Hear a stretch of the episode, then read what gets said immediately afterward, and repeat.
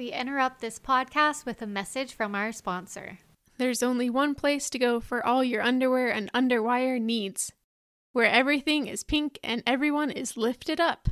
Come to to pick out your favorite undies to wear day to day, or that one lacy contraption to wear for your boyfriend when you liaise in his guest room, or even a pair of green bikini cuts with strawberries for your dead grandma.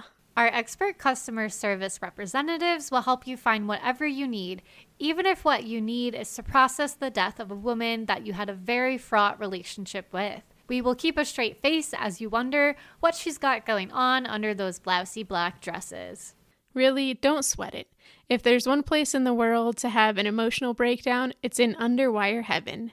The pink and white striped walls of are calming while also being invigorating and, dare we say it, spicy. What are you waiting for?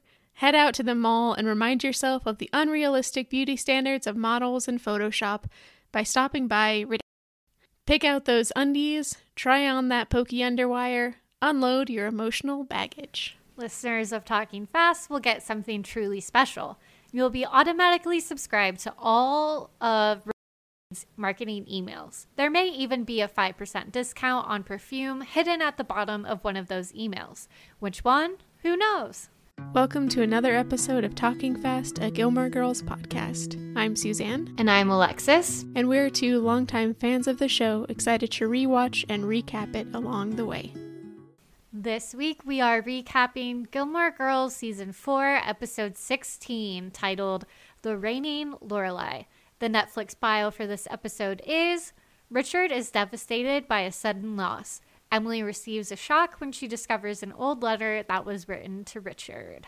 Dun dun dun. They really try to avoid saying Trix in that description. yeah, they should have just said Sweetie dies. That's a yeah. fake out, you know? Poor Sweetie. Well, before we get going, we got uh we have a great review to read to you all that was sent to us this week. Yes, thank you. Yeah. And don't forget, if you'd like us to read your review, just uh, post it on Apple Podcasts. So this one's from from Lindsay. She says, "I love all your episodes. They are so so so good. I too have watched this show so many times and appreciate the discussion so much. Thank you. Thank you, Lindsay It is the perfect comfort show. Yeah.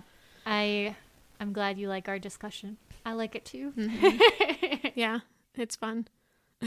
I really like doing the week by week, episode by episode watch, but I am almost also looking forward to when we finish and I can do like a real binge watch of Gilmore Girls again. That'll be a couple years from now. yeah, like Lindsay's talking about like watching it so many times and I'm thinking mm-hmm. like I feel like I don't do that anymore, you know, like I, I used to.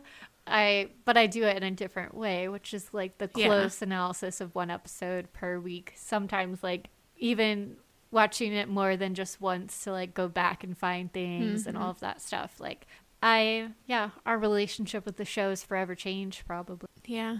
It's true. Can't go back. No, but but it's we fun. can only go forward. yeah. Okay, so thank you for that review. Now, on to our big picture thoughts of this episode. How do you feel about it, Suzanne? Um, I don't know. Like, I can't say that this episode is bad or that I dislike it, but I also can't say that I particularly like it. It's just kind of like a a there episode for me. There are some standout moments, but I don't know, it's, you know, a funeral, sad, we aren't really talking about any of the storylines that we've talked about for the past few episodes. So yeah, I don't know. You know, it's a an interesting, and it's it is necessary, I think, for the show overall to have like episodes like this that are just kind of almost real life inserts mm. of what could happen and stuff. But yeah. What did you think?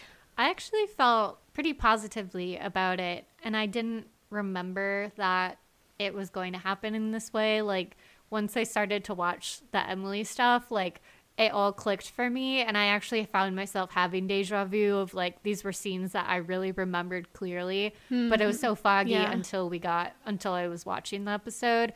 And I think to your point about it not as related to some of the plots. Like I think we've had a lot maybe of like plot driven stuff recently and this one definitely mm-hmm. does feel character driven in a way that That's true. I find quite interesting with Richard and Emily's characters and you're right like this is what we can have when we're with like a 22 episode season type of show. Mm-hmm. Um so yeah, I I think I felt pretty good about it and I'm excited to talk about some like iconic Emily scenes. Oh, yeah. she was the star for sure. yeah. Uh huh.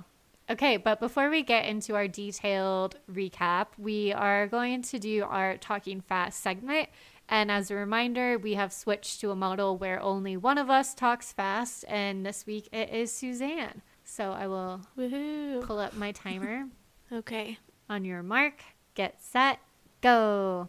So we start off the episode with death. Emily's friend has died. We also then see that Luke and Nicole are continuing to fight. Nicole thinks it's funny that Luke thinks that they still have an R place, which is, uh, yeah, I agree. And then Trix dies. Emily has to set up the funeral and everything, but she finds a letter from Trix to Richard on their wedding eve of their wedding saying she doesn't want Richard to marry Emily. And then Emily decides to stop doing anything, and Lorelai has to pick up the pieces and put the uh, funeral together. And uh, that was pretty good, though. Okay, you got quite a lot in there. Yeah, yeah. With a character-driven episode, like you said, the plot isn't as yeah hard to remember. Yeah.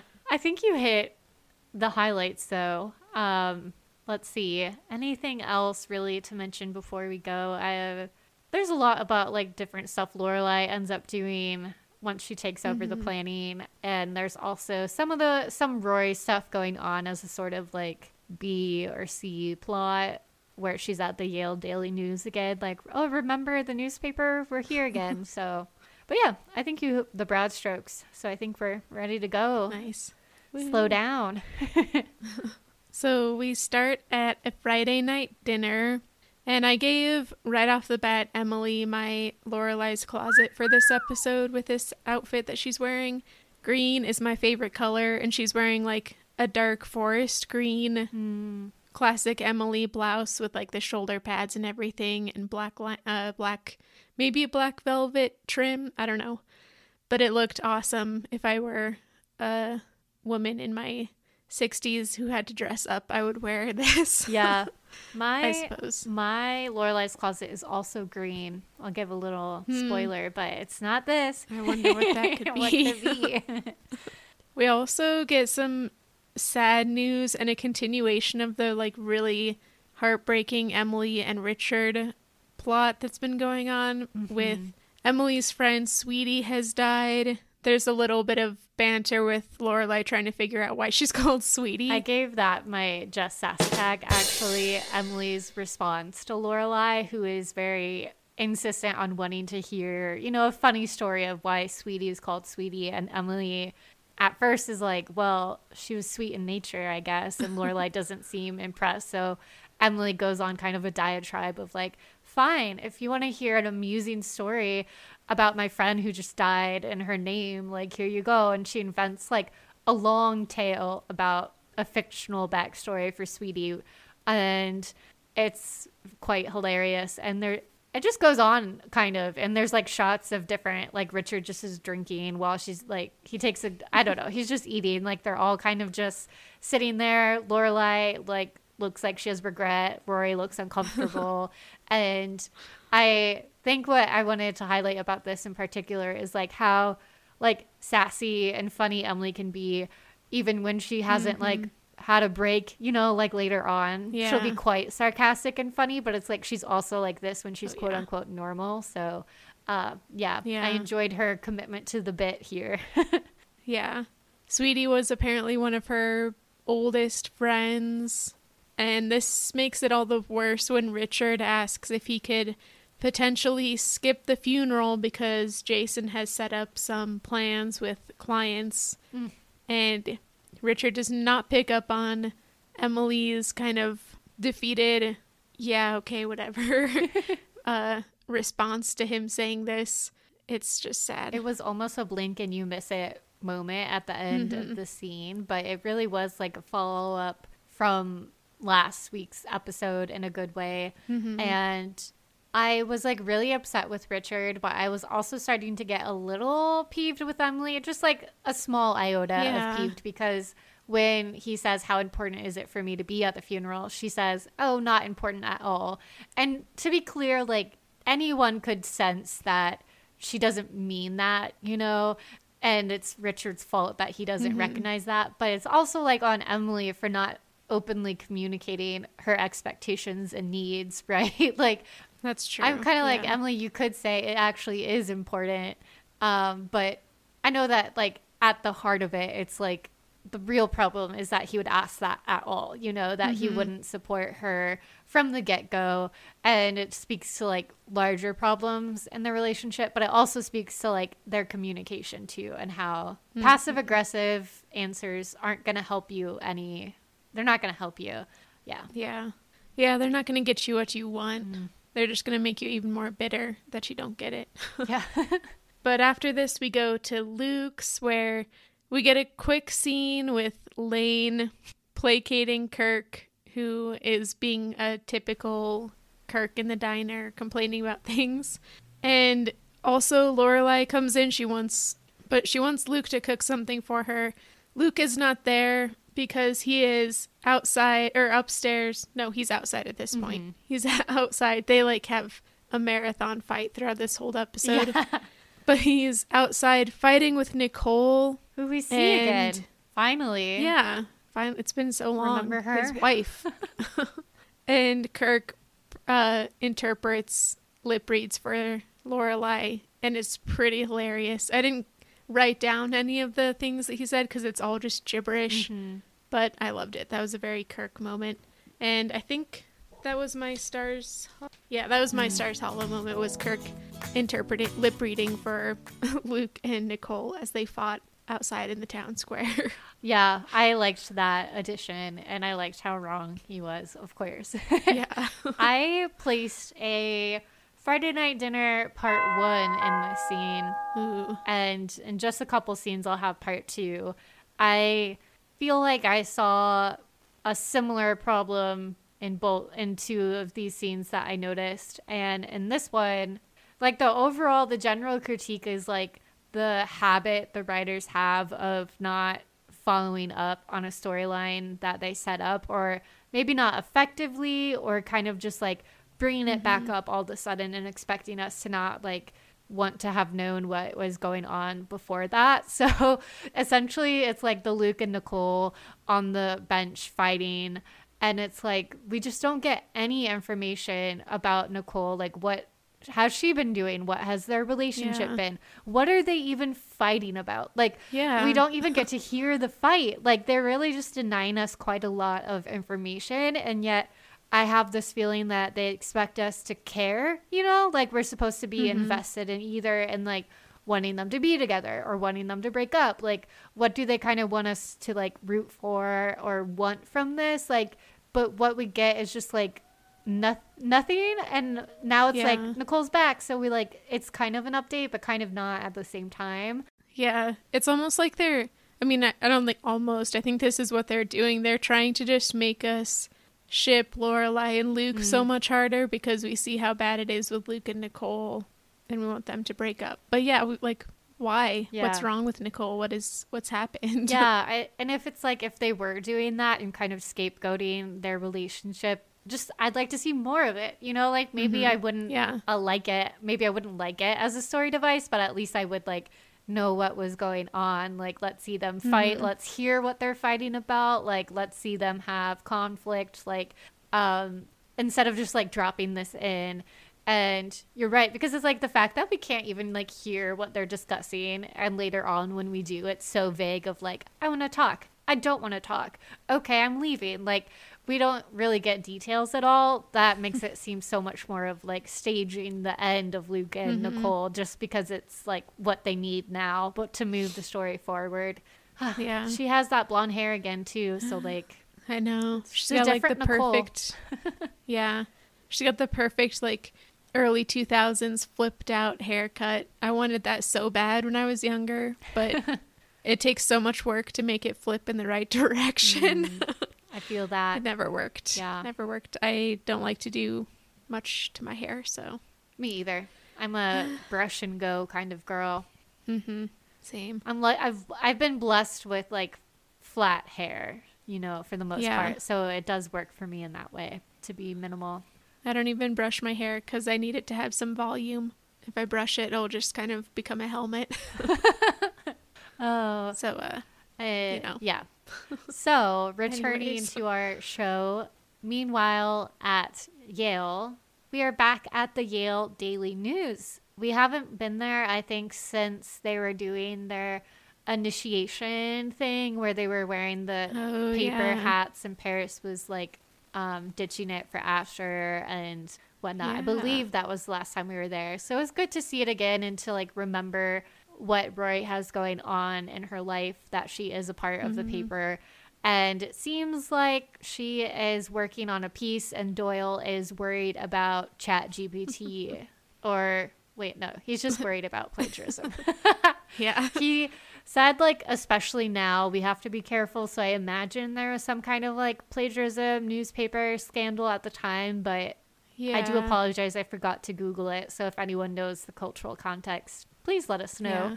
but he's giving rory a hard time for things that in my prof- my professional opinion are not plagiarism she's using just common mm-hmm. phrases like rain soaked road i believe was one of them and she even makes the point of like these are just phrases that you use to describe things. They aren't even cliches. Like she yeah. says shouting fire in a movie theater because that's what he when she says the word plagiarism, he's like you can't say that in a newspaper office. And so she's like making a good point of like I'm not even using cliches. Like these are just common phrases and I'm on mm-hmm. her side with this. Um, but her good old friend Glenn at the next desk over seems to think that this is just her being like the guy, the person Doyle's picking on that week. So like Glenn has yeah. been the one. We've seen Doyle pick on Glenn a lot, and so Glenn seems to think that Rory is now holding that position. We'll see if that mm. turns out to be true or not. But yeah, just a yeah. little scene at the paper. I did have my Rory's bookshelf in this scene. uh, when Doyle is complaining about how like you can't talk about plagiarism in a newsroom, mm-hmm. he says that pretty soon they'll have Tobey Maguire playing him in a, movie about the Yale Daily News, and so I uh, did a little bit of looking up about Tobey Maguire. Obviously, Love I know it. who that is, but he so Spider-Man came out. The first Spider-Man movie came out in 2002. So this was probably coming out like right around Spider-Man 2, so he mm-hmm. was like the it boy yeah. at the time. I remember he was like the Timothée Chalamet or whatever of current day, like the big star because those Spider-Man movies were so big. The first two when they came out. The third one was the first movie I ever walked out of the theater for. Wait, which terrible. one did you walk out on? the third Spider-Man movie. That's so with funny. um like the I forget the guy who plays Eric in that 70s show. Oh, His, oh, Topher he, Grace. Yeah. Venom.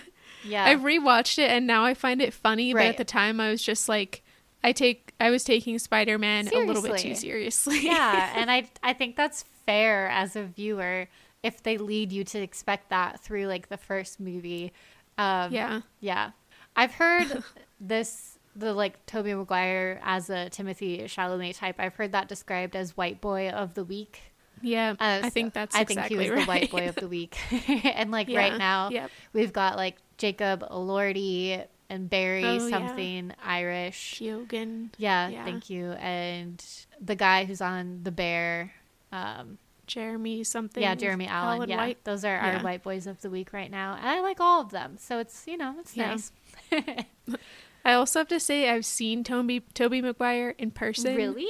Uh, so I grew up in Los Alamos, New Mexico, and where you know famously Oppenheimer uh, was set there. Um, ah. Um, but also there was a movie that came out like I don't know, maybe 2006 or something with Tobey Maguire and Natalie Portman that was Ooh. filmed there. And there's like this kind of pond in the downtown downtown, like this town center mm-hmm. area. And my friends and I used to hang out there after school and smoke and cause trouble. Nice. and they were filming there, and they allowed us to stay near the pond as long as we weren't in the ca- camera sites, but eventually we were too loud. Yeah. And they had to cut, they had to like reshoot a whole scene because of us. So I like to think that Natalie Portman and Tobey Maguire hold a bitterness towards me. Yeah, they were probably like tired, you know? They were Yeah, like they're stupid working kids. 12 a day hours or something. Yeah. and you guys Isn't it kind of funny though to think like something you did affected like Natalie Portman's life? Like I know. Not, like I would never crazy. believe I could like do something that would change what Natalie Portman has to do, but in that moment you did. Yeah. That's kind of powerful. Yeah. That's Maybe I was the reason she like didn't go to sleep on time that night or something. Maybe they lost lost the light right after that. You know? Had to come back the next day. seriously. That's cool. I love a good celebrity sighting and Oh yeah. Spider-Man is like my favorite superhero, so I'm especially Oh, I think that's cool. And I'm a I- big Natalie Portman fan too, like Oh yeah. Padme, you know, and amongst other Yeah. roles. Yeah. I just watched that May December Me too. movie on Netflix. Yeah. It was disturbing. It was good but, But good. disturbing. yeah. Yeah. Moving on, we have a scene at Sookie's where there's an in meeting. So Michel is there and he is trying to record um, a dog show that apparently he can't get on his own TV. So he was trying to record on hers. And he has some cute little baby talk for the uh, chows just because he has those two chows. I wish we got to see them more. Um, but during this meeting, we also get the big moment for the episode, which is a phone call from Emily. And Emily kind of nonchalantly says that Trix is gone. She has passed away. She had a heart attack of some sort, and she's dead. Yeah.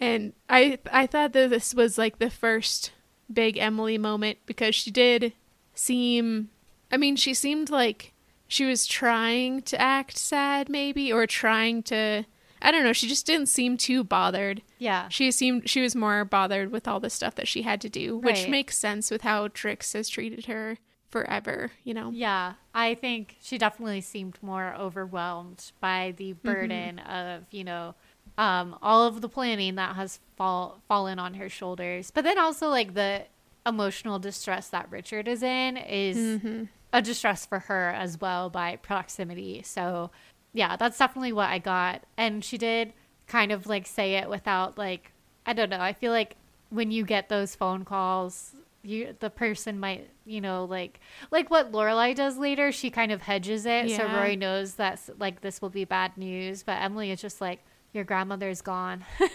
like Yeah. Lorelai's just in the middle of a meeting, you know, um, and Emily then starts going on about turtleneck soup and how Richard keeps saying turtleneck soup. And we learn eventually Sookie thinks maybe he means mock turtle soup, turtle mo- mock turtle soup. Yeah, apparently mock is a thing. soup. I forgot to look that up. Yeah, I need to look up if Eating Gilmore ever did something with I bet she the soup. did. Yeah.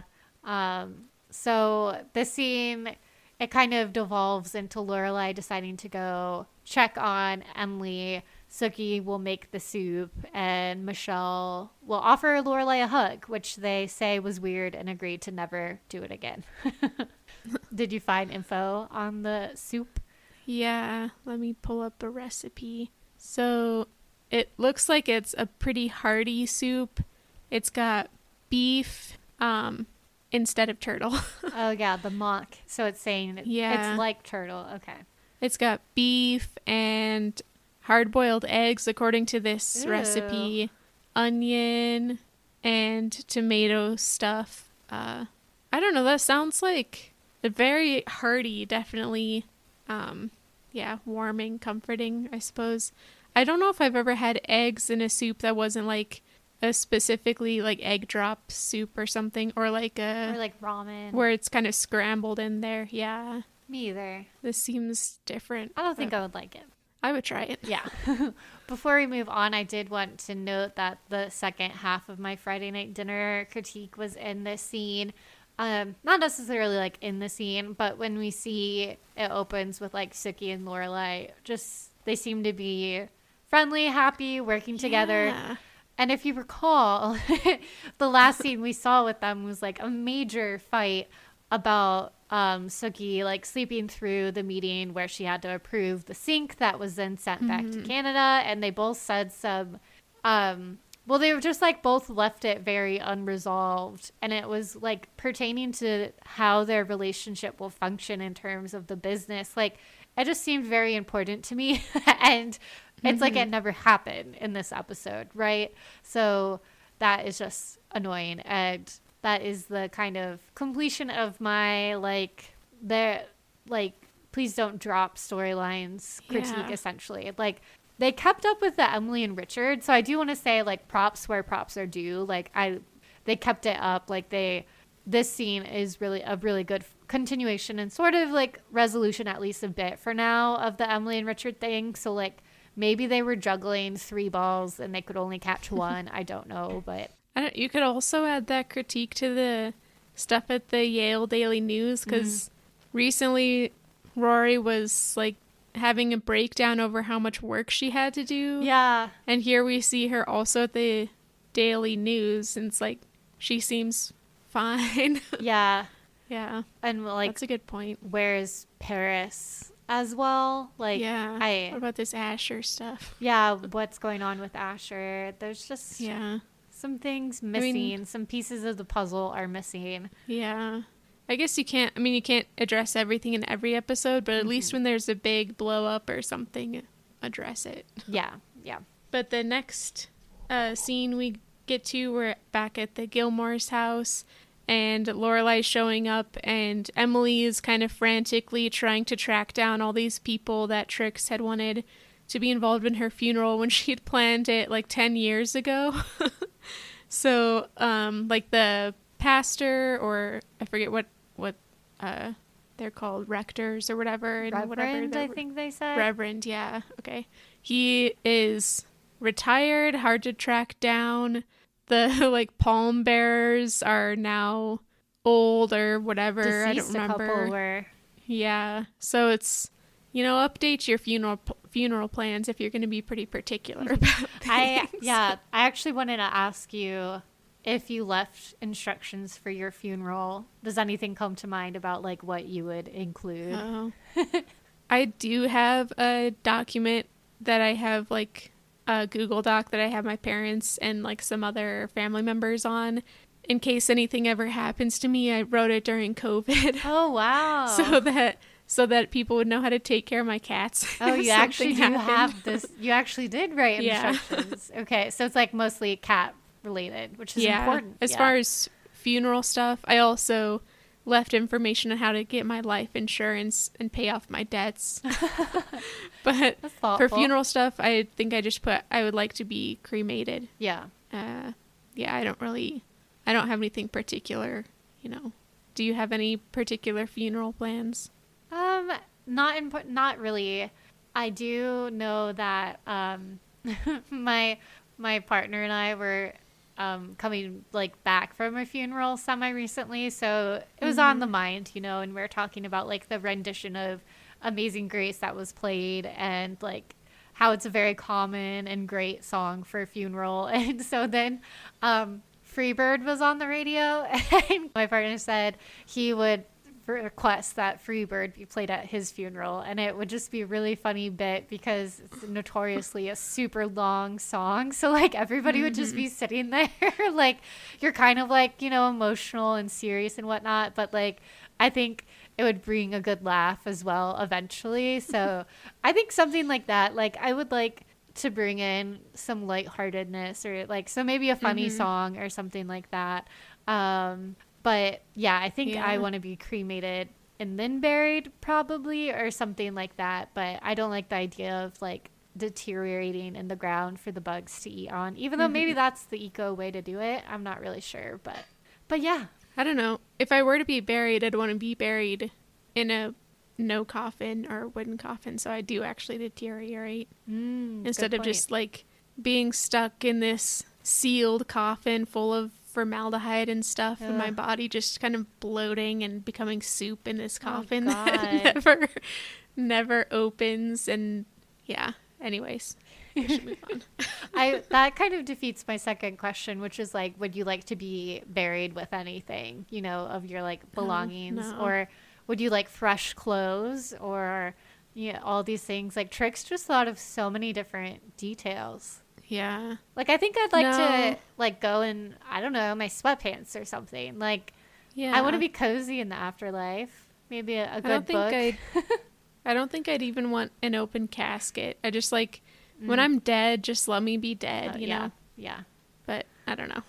Mary, may Perry the platypus pillow pet maybe could come with me. wow. All right. So, uh, yeah, I was just curious. You know, sometimes you think about death and things. Um, and on that note, Richard is having a hard time, understandably, with the passing of his mm-hmm. mother. And this is another good follow up and one that I, I had kind of forgotten about. Richard expresses that he's like left with regret because mm-hmm. the last time he talked to her apparently was that scene that we saw where they were arguing. And he is saying, like, um, he was really disrespectful in the final moments and he said like I spoke to her as if I owed her nothing. And I thought that was like a fairly like profound way to describe mm-hmm. um I don't know I just thought that was like very respectful way to think about her. And he'd been talking about all the things she did for their family and whatnot. And he then says to Lorelai you only have one set of parents Lorelai remember that. And I thought that was also pretty deep. And it speaks to the question of like what do you owe people, you know, and do you owe things mm-hmm. to people? And um yeah, and Lorelai's complicated relationship with her parents, who like yeah. I think are always thinking about what she owes them, or at least thinking about what they did for her that she rejected. And so I don't think it's as simple as like, oh, Lorelai should take this lesson and like respect her parents mm-hmm. a lot more, because uh, I feel like that's probably what Richard kind of intends behind those words. Not that he like premeditated that piece of advice or anything, but like it's also it's not just that simple. Like yeah, sure she does have one set of parents only, but like they're part of that equation too of the relationship mm-hmm. that they have, you know. But um yeah, he's like surprisingly weepy. Like it's weird to see Richard like this. He's normally quite stoic. He's like weepy and drinking and emotional and it's um it's yeah, different to see with him. It's a different side. Mm-hmm. Yeah, it's almost disconcerting. He's so disheveled. mm-hmm. Well, there's just like a tiny bit at the end of the scene when um Lore, like Lorelai goes out to get a spoon for Richard's soup that she brought from Sookie, and then Richard comes out when she's talking to Emily, and he's like upset because he's read the obituary for Trix, and he's like, uh, he doesn't like it, and Lorelai or Emily it, and it's a very like brief kind of thing. Like she mm-hmm. died, she left. like this is who's left behind, etc. And Richard is upset that they didn't include like a lot of the things that she did.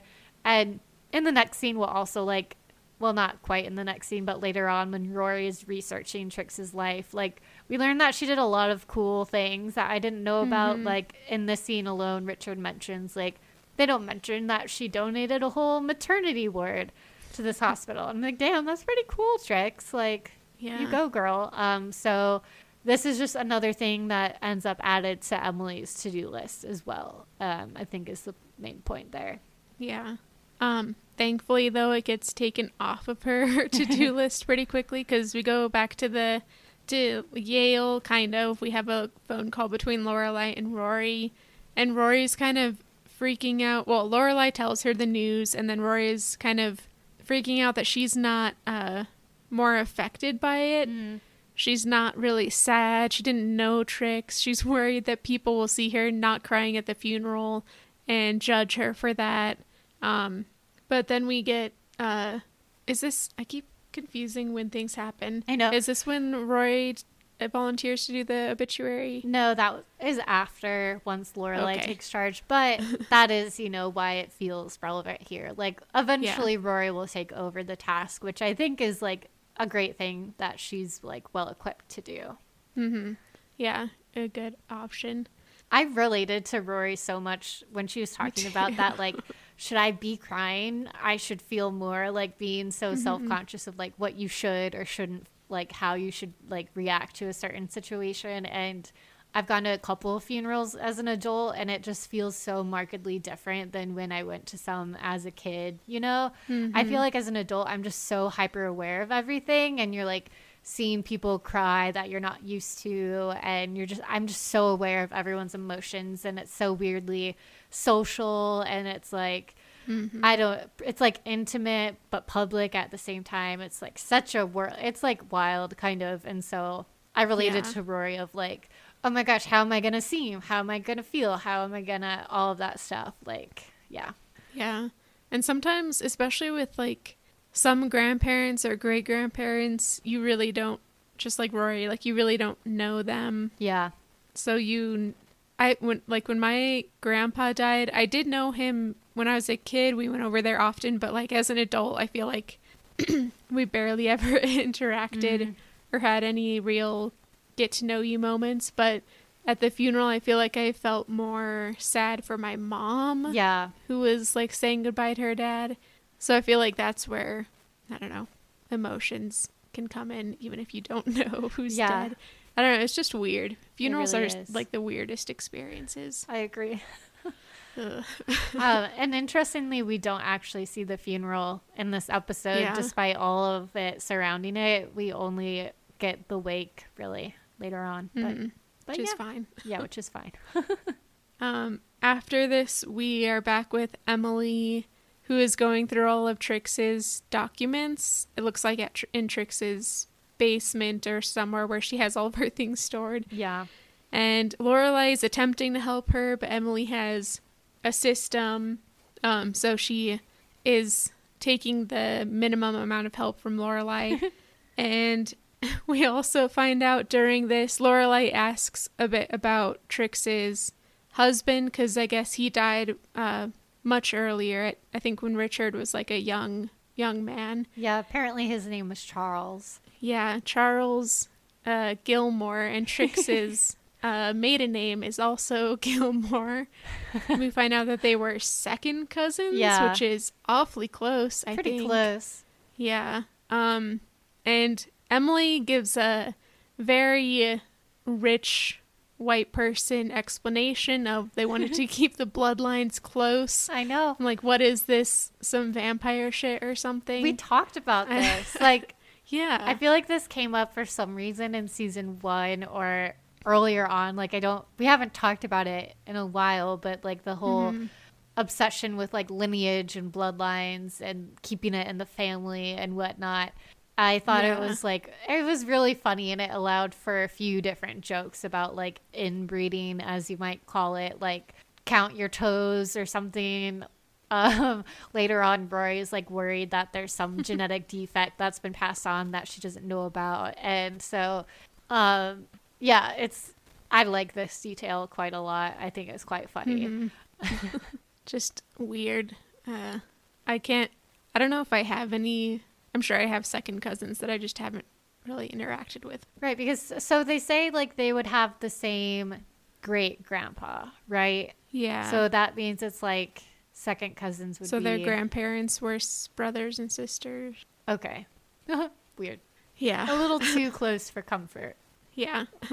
Um, but during all of this, we also get another turning point where Emily finds a letter that Trix had written to Richard it ends up that it was written to him on the night before their wedding.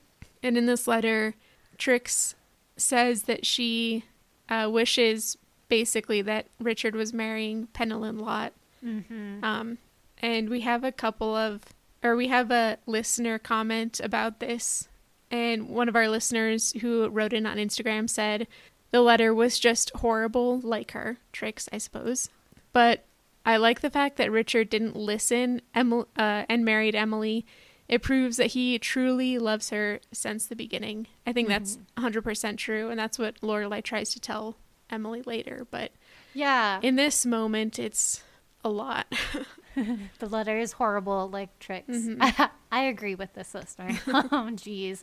I like, what does she say? Like, Well, she also says Emily doesn't have the Gilmore stamina or spark. Like she's mm-hmm. just not a Gilmore is one of the major lines and that I feel like which just feels so it's so weird because it's like this is the Gilmore girls and like yeah. Rory and Emily and Emily like I think of them as Gilmores and so like we just enter the show or not like we enter the story and I'm like clearly Emily is a Gilmore and like mm-hmm. all of this stuff and it's like what is Trix's conception of a Gilmore? It must be something Related. different. Yeah. Someone so I was yeah. I was trying to figure out is Pennilyn Lott maybe a second cousin of Richard's? yeah. like why does she like Pennilyn Lott so much more? Yeah. You know? She's blonde. Maybe Trix likes blondes. I'm not quite sure. Yeah. But the fact that Trix like saved the carbons, as they called them, I wouldn't have known That's what so to call them. Up. Yeah, like why did she keep that in her records? Like I know, like did she really plan for Emily divorced? to read it? yeah. oh. I I gave Trix's letter my Friday night dinner for the episode. Um, I think I've said it in a few circumstances before, maybe with Lorelai and Dean, that families intervening and like interfering in romantic relationships, unless somebody's in danger or like being seriously like misused or mm-hmm. abused mm. or something, I feel yeah. like interfering is just never okay. Um, it always leads to more problems, more like issues within the family, and just tensions that don't need to be there. You don't have to like your family member's partner, but unless they're a terrible person, you at least have to tolerate them and be nice. I know. You know. And you might come around to them later on. Maybe, maybe. I will, I also was though thinking like Trix could be the kind of person that you go no contact with, though. You know, yeah, that's like, true. I like I wouldn't blame Emily for that. Yeah, and that's what I was thinking about at the end, where we have this big snapping moment from Emily, where she announces she's done, and essentially she doesn't want to spend all of her time and energy on someone who didn't want her in the family. And mm-hmm. I was kind of like, I I understand. Like I don't blame you for that, and you go girl essentially yeah a hundred percent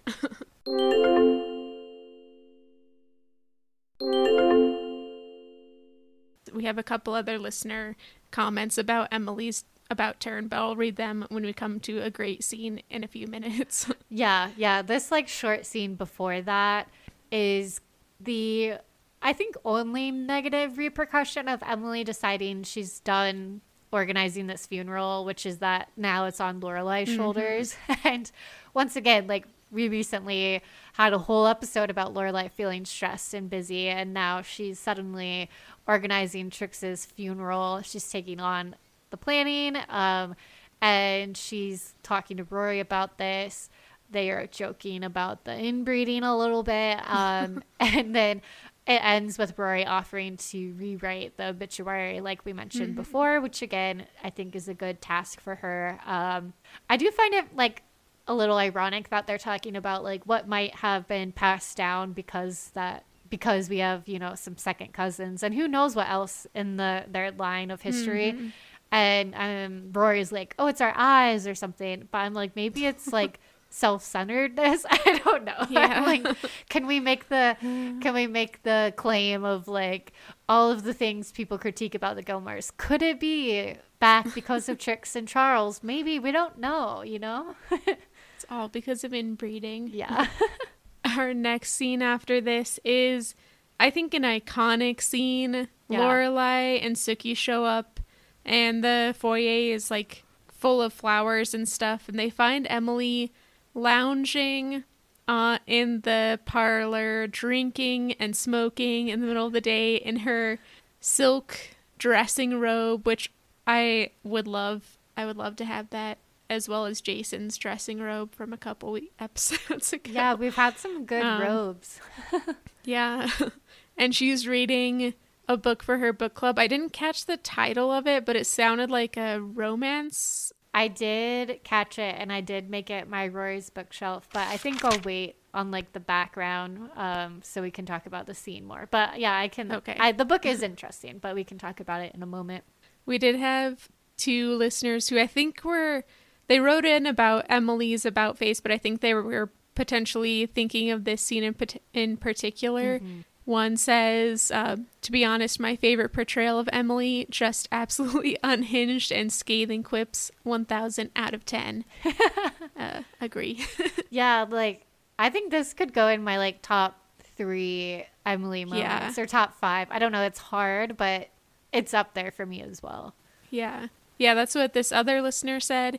Emily ceasing the funeral plans after reading the letter is my favorite Emily moment ever.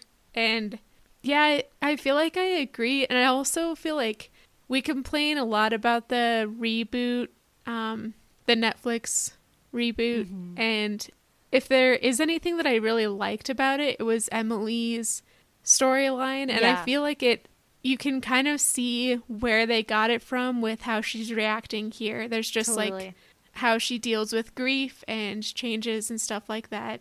It's, I mean, she she has her own way of doing it. Yeah, I guess. I also you know. like that her way of kind of like rebelling in this moment is mm-hmm. to just like embrace this life of leisure completely. And yeah. she's like, she let the maid have the day off. Like, she's not like placing these funeral arrangements in the right place. Like she's just reading and smoking and drinking and like everything was falling apart around her because of it. And it just like when she stops doing the work that is quote unquote invisible kind of work, you know, it makes it so visible. Like the fact that mm-hmm. she has and like the fact that Trix's funeral would not happen if Lorelai hadn't stepped up once Emily stepped down. It's like I don't know the uh, unfortunately, Richard's too busy grieving to really notice, I think, but mm-hmm. like it relates, I think, to the fight where it's like when he's not respecting Emily or noticing what she does, it's like this is an example. And so I just, yeah, I don't know. I think I love seeing her go to the other extreme of like totally just like embracing almost like a nihilism of sorts. mm-hmm.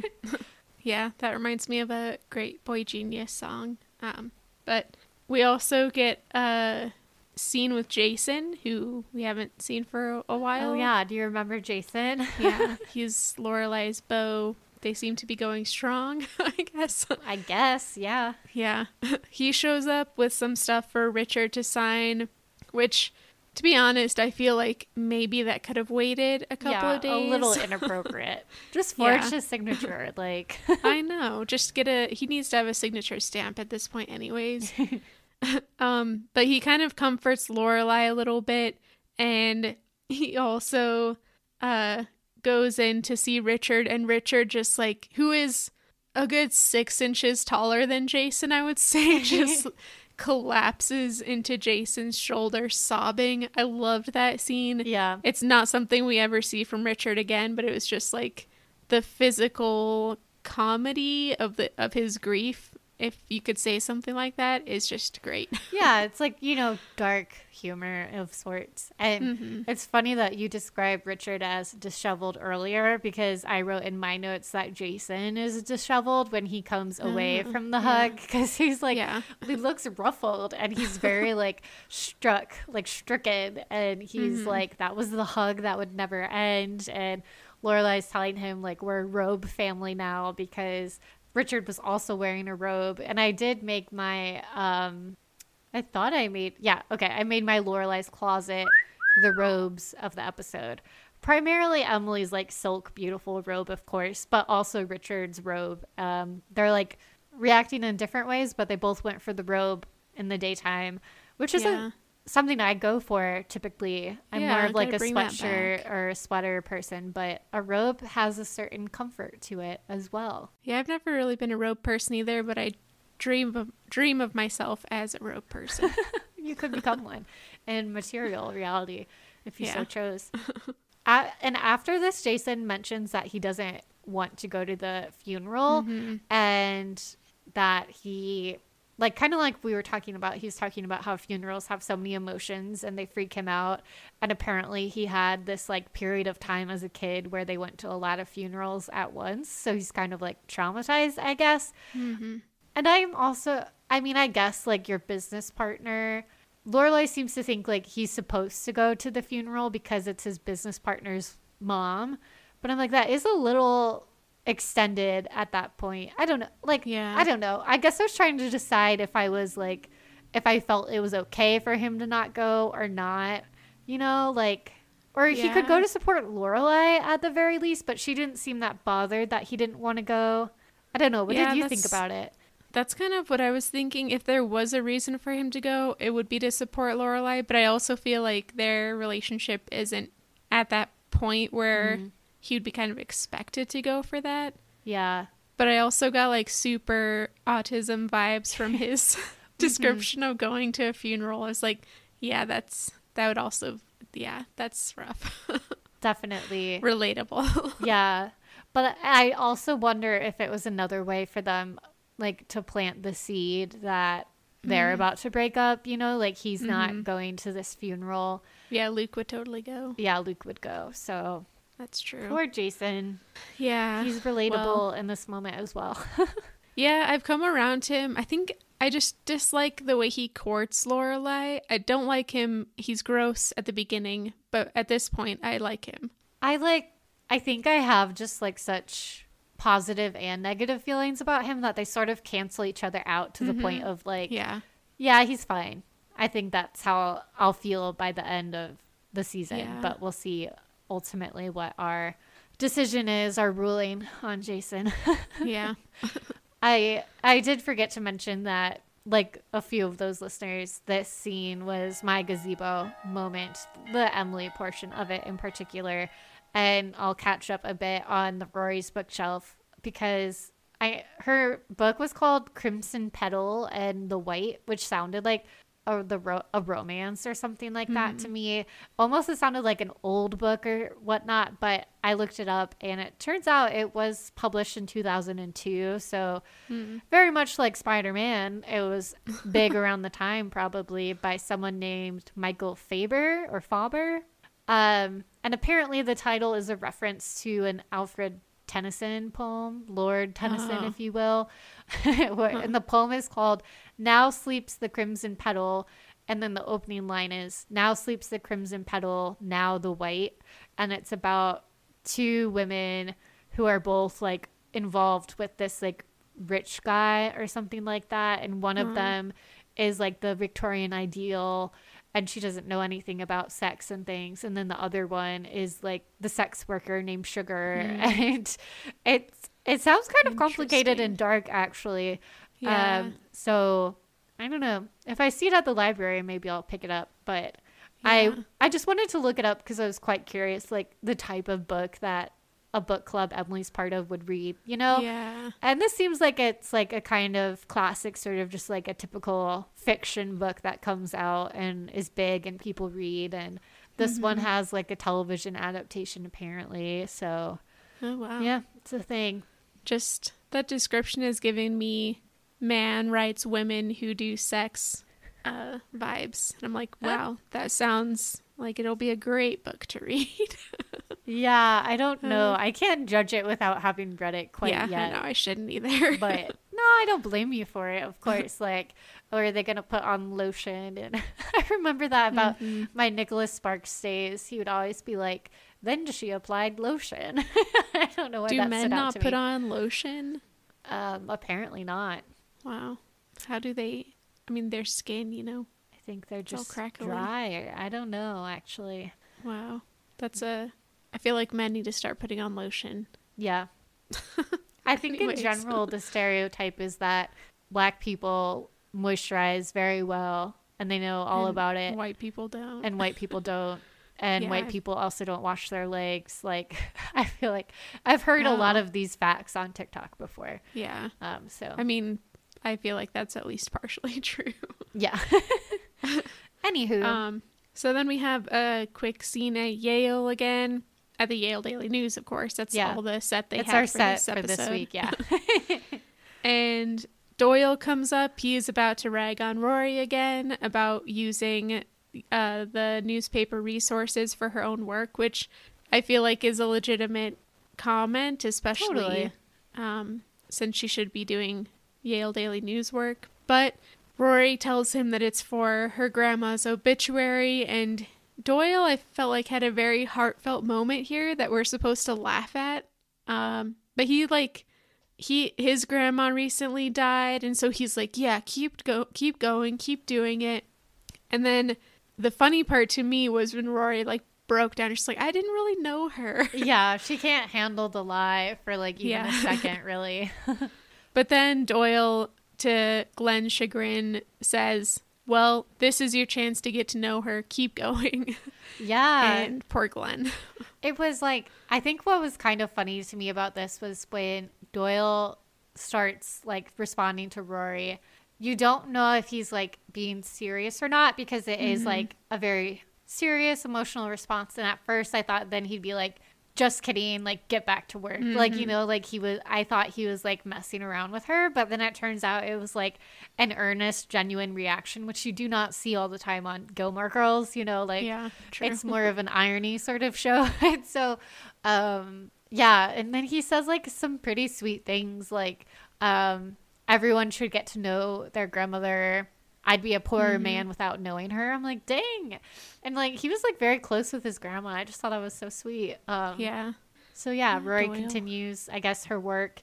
Um a couple of the other fun facts we learn about Trix here are that she cared for wounded soldiers after World War II, I believe, and that she studied at the Sorbonne and Oxford, and she met wow. three presidents, and one of them was Nixon. And apparently, there's a photo of her frowning at him, which is very fun. It's cool. Yeah, I'd like to see all those pictures. I agree. I like find it so hard to believe that if she'd done all of that, it wouldn't be in the obituary to begin with. Yeah. But hey. Also, wouldn't she be extremely? Let's see, if she tended to soldiers in World War II, she would have had to at least been 20. So she would have had to be born around 1920 ish, and this came out in 2000. So I guess I guess she would have been in her 80s. I guess that's not that's not that old. Yeah, Never my great grandpa flew a plane in World War II, and he died when I was in college. Actually, he was like wow. super old in his 90s and whatnot. But yeah, so I think wow. it is possible in terms of the timeline. Yeah. It just seems long ago. I mean, obviously it was long ago. yeah. But okay. Moving forward, we are back at Stars Hollow at Luke's, and this is my Stars Hollow moment. We open and his like diner is full of people who are all just like listening to him and Nicole fight upstairs. And Miss Patty comes in and they all like say, shh, like, be quiet, we're listening. And it it is so Stars Hollow. It's so like the town, like acting like this is like a show or a musical like within mm-hmm. their lives you know almost like the it's very funny and luke like comes down in a huff he's so angry and he's like order to miss patty and she's so flustered and they're all trying to like help her get her order through and then nicole comes down and she's like I thought we were talking, Luke, and it's all very dramatic. And so then he storms out again, and she follows him, and they have like the fight that we kind of already covered earlier. They're just saying like we need to talk. I don't have anything to say. Okay, I don't have anything to say. She walks away. Are you going back to our place? Our place in like air quotes. Funny, she says, and then she leaves. And so it's just like I don't know. We don't even I've I've said it all enough before about how I find this lacking. But yeah. just the whole storyline and I I know what comes next. I have a vivid memory of it. Yeah. And it's also kind of out of the blue because we just don't know what's been going on with them, apart from it's not going well, I guess. Yeah. What should we, what is our answer of what's been going on with them to mm-hmm. the point of here? I feel like you've said it before. Like, they act like they're booty calls, you know? Yeah. Like, so, I bet, yeah. I bet Luke didn't tell Nicole he had a sister, and then Nicole ran into Liz at some point, and Liz talked about Luke and also Lorelai. Mm. And so then Nicole came to Luke with like, "You didn't tell me you had a sister or that she was in town, and what's going on with Lorelai?" yeah, I saw those earrings she has. They look incredible. How'd she get those yeah. earrings? Like, I need to know the shop. No. hmm. Uh, yeah, I think that is a good. That's a good option. Yeah, I think it's like also the last thing we kind of know is like that they were married. They were going to get divorced. They decided not to get divorced and date instead. Then they supposedly got a place together, but we seem to think that Luke is never there. And he mm-hmm. kind of, he even goes there and then comes back. So it's like they must be having sex and stuff. But I, we don't get an indication of like, what do they want? Like, are both of them mm-hmm. clearly they don't? Clearly, something's amiss. It's, it's like, does Nicole want it to be more serious? Does Luke want it to be more serious? Like, who wants it to be at booty call level? Who doesn't? Like, mm-hmm. we don't know. Yeah. But they should All just break up, probably. Yeah, we should write or some divorce. fanfic from Nicole's perspective. yeah. But the next scene is the day of the funeral. We're at the Gilmore's house, and Richard answers the door, which is the first kind of sign that something's off. There's no maid, and he is kind of absent minded, just puttering around, half ready for the funeral. Um, Emily is at first nowhere to be found, and then we find that she's still finishing up her book and she hands it to Lorelai to read. Yeah. she's still in her robe. She's still just like drunk. She sounds very drunk at this point. She says, I learned how to make mojitos today. And oh this is like the morning too. yeah. Yeah. the morning of a funeral. Yeah. I think what is what she's wearing called like a muumuu? Maybe. Yeah. It was like sounds... kind of like a dress, but like silk robe material. I don't yeah. know. I just made a note of it because I've hmm. I've read about like muumuus before, but then I'm not sure what they are necessarily. So I, I feel like this is that maybe. Yeah. Anywho, but perhaps Lorelai is looking at this garment Emily's wearing and trying to think of how she would categorize it, and that leads her to remember she forgot to provide underwear for Trix. You know, she interpreted the like fresh clothes. She was like, I don't quite know what that means, but she thinks like it probably means a new clothes. So she did that, but she forgot to get her underwear. And Rory's like, nobody will know. I think I'd be on Rory's yeah. side here. Like, Same nobody here. would know. Who cares about the propriety of it or whatever? But Lorelai, mm-hmm. I think, like, clearly, as we'll see in the next scene when she has her own breakdown, I think is operating under a certain level of stress now herself and feels like, no, I have to get underwear. Like all of this, I have to do it, you know? And so our next scene is her at the underwear shop, perhaps a Victoria's yeah. Secret, perhaps, you know, a boutique, who knows? But it's like covered in all kinds of bras and whatnot, very pink. Yeah, pink and, and did you notice how this like worker like totally invades Lorelai's space. She like pops up right behind her. It almost looks yeah. like she almost like hugged her from behind or like tapped That's, on her shoulder. Ugh. I would have given if a salesperson did that to me, I would have given like the most affronting grimace that they would they would just back right off. I could see you like the glare. You they would a withering stare. They would like not. They wouldn't see. It would be it would be like instinctual, just like you touched me. Ugh. Ugh. I'm a very jumpy person, so I think I would probably just really jump. Or if I, I don't know, I have really sharp elbows, so maybe I could mm. throw an elbow. elbow him. Yeah. Give him a black eye.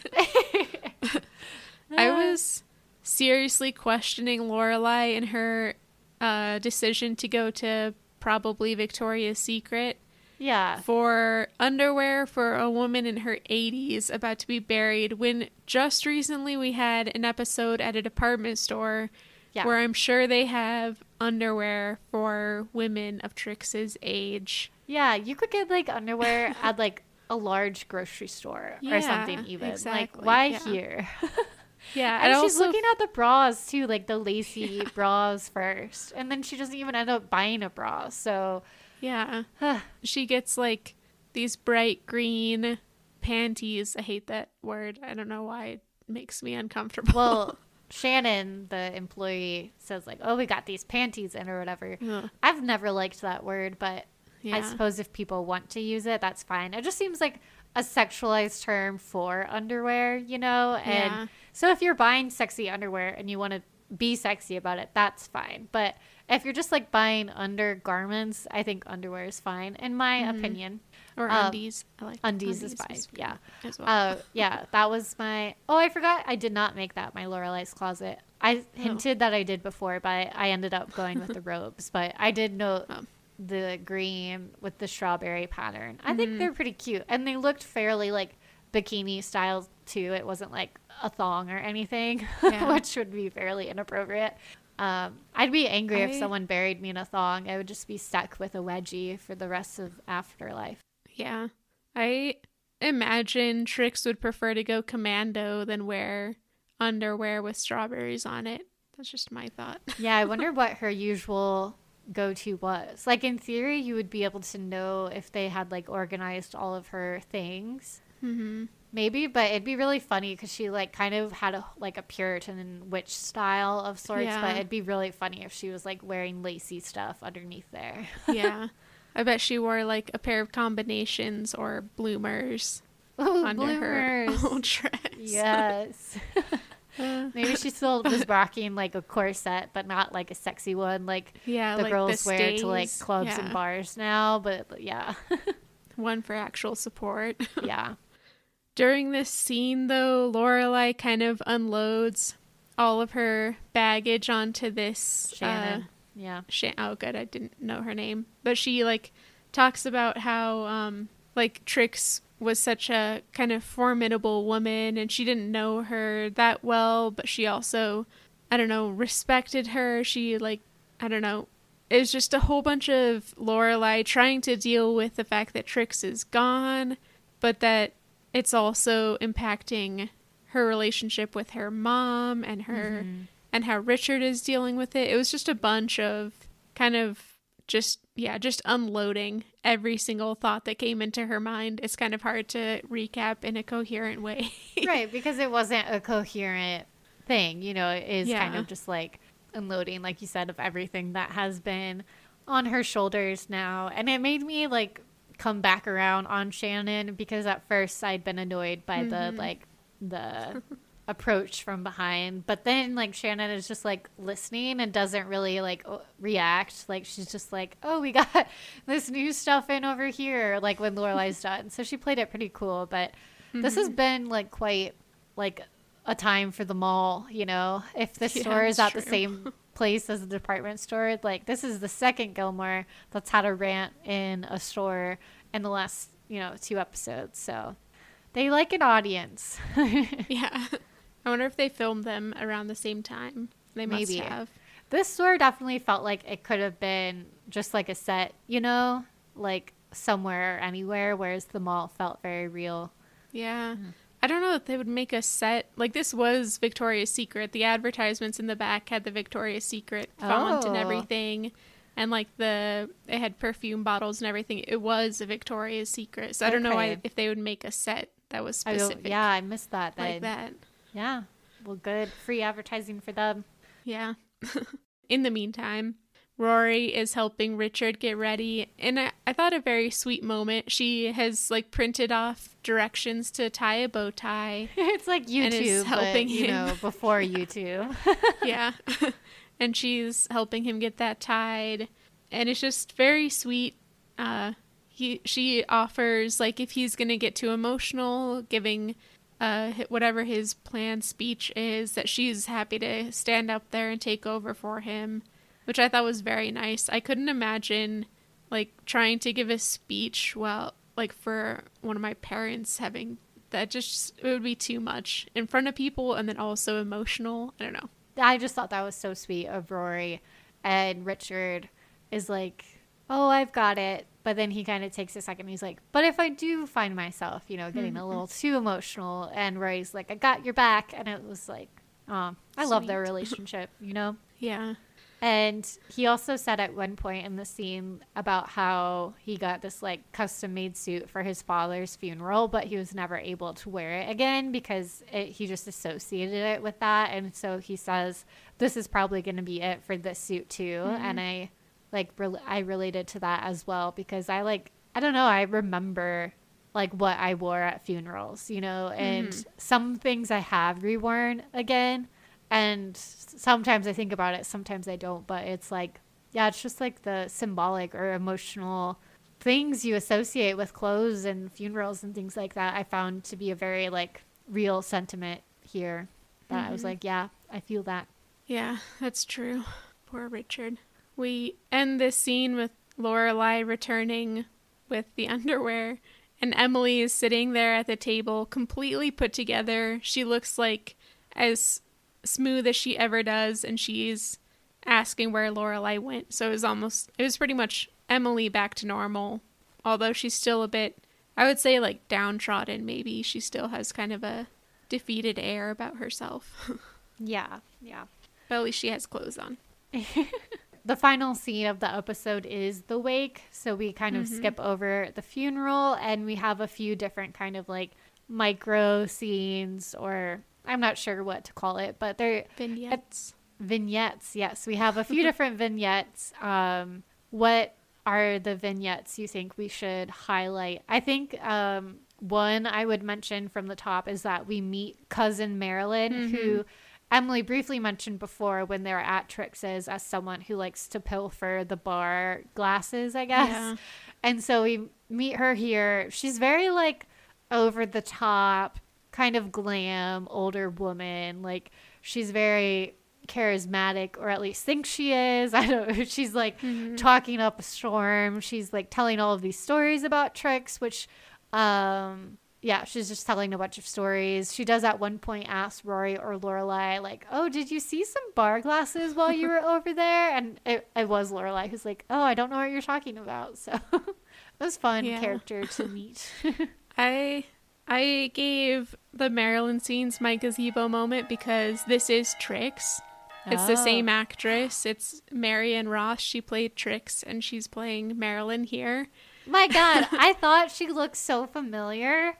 Yeah. How just did shows I not the range. um, oh. I feel like it gave. It's just like such a Amy Sherman Palladino type of thing that like gives kind of yeah. a attending your own funeral type of vibe to the whole thing, where Trix has come back as Marilyn in this completely different kind of persona uh-huh. to just talk Trix up to everybody there. Um, I loved it. It was it gives everything kind of a super whimsical feel, and I thought it was such an interesting choice. I don't know that I've ever seen something like that, and it is like they're dressed very differently. Their characters yeah. are obviously very different, so it's kind of easy to miss, but also there's like even if you don't pick up on it right away, it's like there's an eerie kind of feeling about Marilyn. Yeah, I got the eerie feeling. Oh, that's so funny. I can't believe I didn't notice that. Yeah. That really speaks to the way that styling relates so much to how mm-hmm. you perceive age because Trix looks ancient to me. Yeah. Whereas Marilyn looks like I'm like, yeah, she's an older woman, you know? And I think I've seen before like the Sex and the City women, I believe, yeah. might have been the same age as like some of the Golden Girls. yeah. But they're yeah. just like you think of the Golden Girls as like, oh, they're lovably like quite old, you know, but mm-hmm. yeah. Yeah, it's true. but those were those are my favorite scenes. There were a bunch of like funny stories that she told, but we don't, I don't think we need to go through all of them. Yeah. But she does also appoint Lorelai as the reigning Lorelai. Yeah. Um, since Trix's name was Lorelai and she is now dead. And someday, Laura, someday Rory will be the reigning Lorelai, says Lorelai. Yeah. Which it had me wondering do you think Rory's unborn baby, if it's a girl, do you think Rory would name her Lorelai? Oh my gosh. I would hope not, but I have a feeling they would make they would make that happen. they and then but she'd have to have like a different nickname, like Lori yeah, or something. Yeah. Lie. I bet it would be Lori. Lori. Like from Little Women. Oh, she could like it could be a multi. It could be a multi-sex name then if the nickname oh, is Lori. Yeah. It's yeah, either a Little true. Women reference or it's just like you know the name Lori. Well, that's fine. Um, also within this, I think I, at least it's important to note in terms of plot, like Richard and Emily do seem to reconnect in this. Like Emily sends him over Manhattan and some hors d'oeuvres, and then later she comes around to him and they talk, and he talks about how oh, you know, we don't need to put Trix on the mantle after all. And Emily clearly appreciates that and says, you know, whatever you want. And they kind of like have a moment together. And um, so at least there's like some bit of resolution mm-hmm. there for those two, which is nice to see. Yeah, there's a depth of feeling in their relationship that can transcend their fight. Beautiful. That's beautiful. okay yeah, we've reached the end of Trix's life and the episode. Yeah. yeah. I feel like we went on a lot of tangents, but it was fun. they were important. It's all part of the process, baby. yeah. Who was your MVP for this episode? I am going to pick Trix because I was quite interested by all that we learned about her, the little mm-hmm. anecdotes and whatnot. She seemed like a quite cool person after all. And like I'm gonna be a fan of anyone who donated a whole ass like maternity ward, you know, and studied at the Sorbonne in Oxford. Like that's so cool. So good for her. Um, you will be remembered and not forgotten. Yeah, those are redundant. I know. uh, rest in pieces. Yeah. How about uh, you? my MVP is gonna be Emily. I think. Very just because this is such an iconic episode for her. Mm-hmm. Um, and yeah, I feel like she and Trix had such a contentious relationship. If you honor one, you gotta honor the other. So that's very that. fair. and I'm surprised that I'm the one doing the Trix of all people. I know. I feel like I've done Trix in the past. Yeah, you were you uh, like from the very beginning. You, um, you like yeah, you liked her more than yeah. I did. Yeah, I appreciate the dynamic she builds in a scene. totally. Yeah, I appreciate the effects of her. I yeah. can agree to that as well. it's all a matter of perspective too, you know. Like if this was a Trix centered show, I'd probably feel differently, you know. But here we are. That's true. Maybe if well, they ever make a prequel, ooh, they can cool. do the Richard and the Emily one, but they could also do a Trix if they wanted. That'd be interesting. ASP does love to be in like what Marvelous Mrs. Maisel. That was like yeah. the 50s, right? So Trix would allow her to do that again. yeah, that would be cool. Hmm.